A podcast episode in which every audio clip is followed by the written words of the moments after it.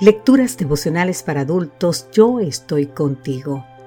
Cortesía del Departamento de Comunicaciones de la Iglesia Dentista del Séptimo Día Gascue, en Santo Domingo, capital de la República Dominicana.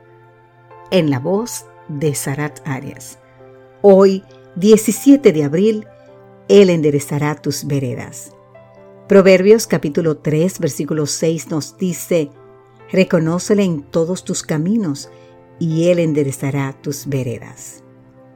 Cuenta el pastor chileno Rico Tais que mientras oficiaba en un funeral, una anciana le hizo una pregunta que no ha podido olvidar.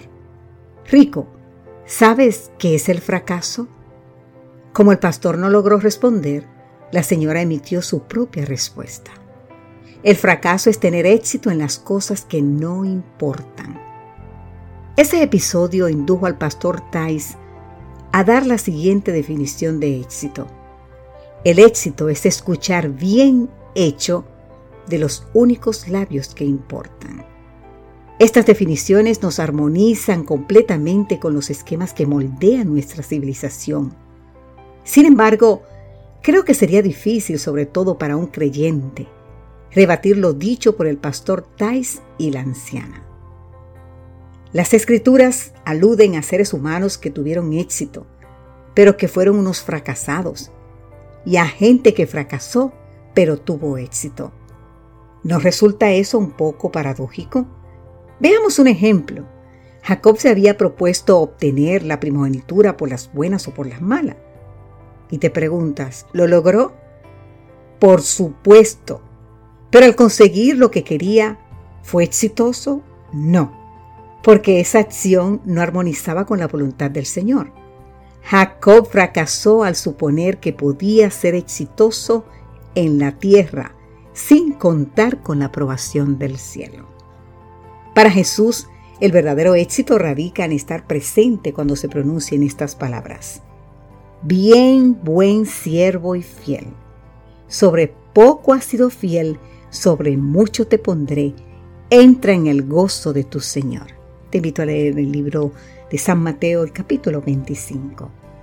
Desde la perspectiva celestial, la persona genuinamente exitosa es la que se empeña en que cada una de sus acciones terrenales se enfoquen en lo que es importante para Dios y en lo y en tratar de lo que hagamos tenga una etiqueta divina que diga bien hecho.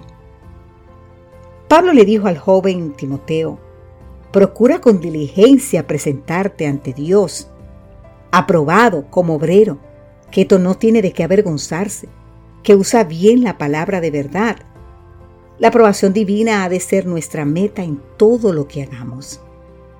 El sabio Salomón en Proverbios 3:6 declara, Reconócele en todos tus caminos y Él enderezará tus veredas. Es decir, ten presente al Señor en todo lo que hagas. Como lo expresa la versión bíblica Dios habla hoy, a lo que buscamos el éxito siguiendo los caminos torcidos de este mundo, el Señor nos ha prometido la mejor ruta si comenzamos a enfocarnos en lo que le importa al cielo. Si lo hacemos, muy pronto iremos el único bien hecho que importa el que saldrá de los labios de nuestro Padre Celestial. Que Dios hoy te bendiga en gran manera, querido amigo, querida amiga. Amén.